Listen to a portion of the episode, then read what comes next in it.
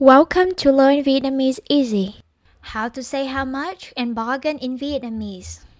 The conversation between James, around 30 years old, and the lady seller, cô bán hàng, around 60. James, cô ơi, cái này bao nhiêu tiền cô? Cô bán hàng. Cái này 500 ngàn con. James, cái kia bao nhiêu cô? Cô bán hàng. Cái kia 600 ngàn con. James. Con lấy cái này. Cô bán hàng. Cái này 500 ngàn con. James. Mắc quá cô.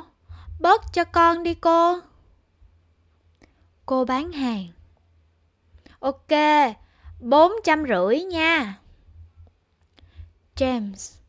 Vẫn mắc cô ơi. ba trăm ngàn được không cô? Cô bán hàng. Không con. James. ba trăm rưỡi nha cô. Cô bán hàng. Ok, cũng được con.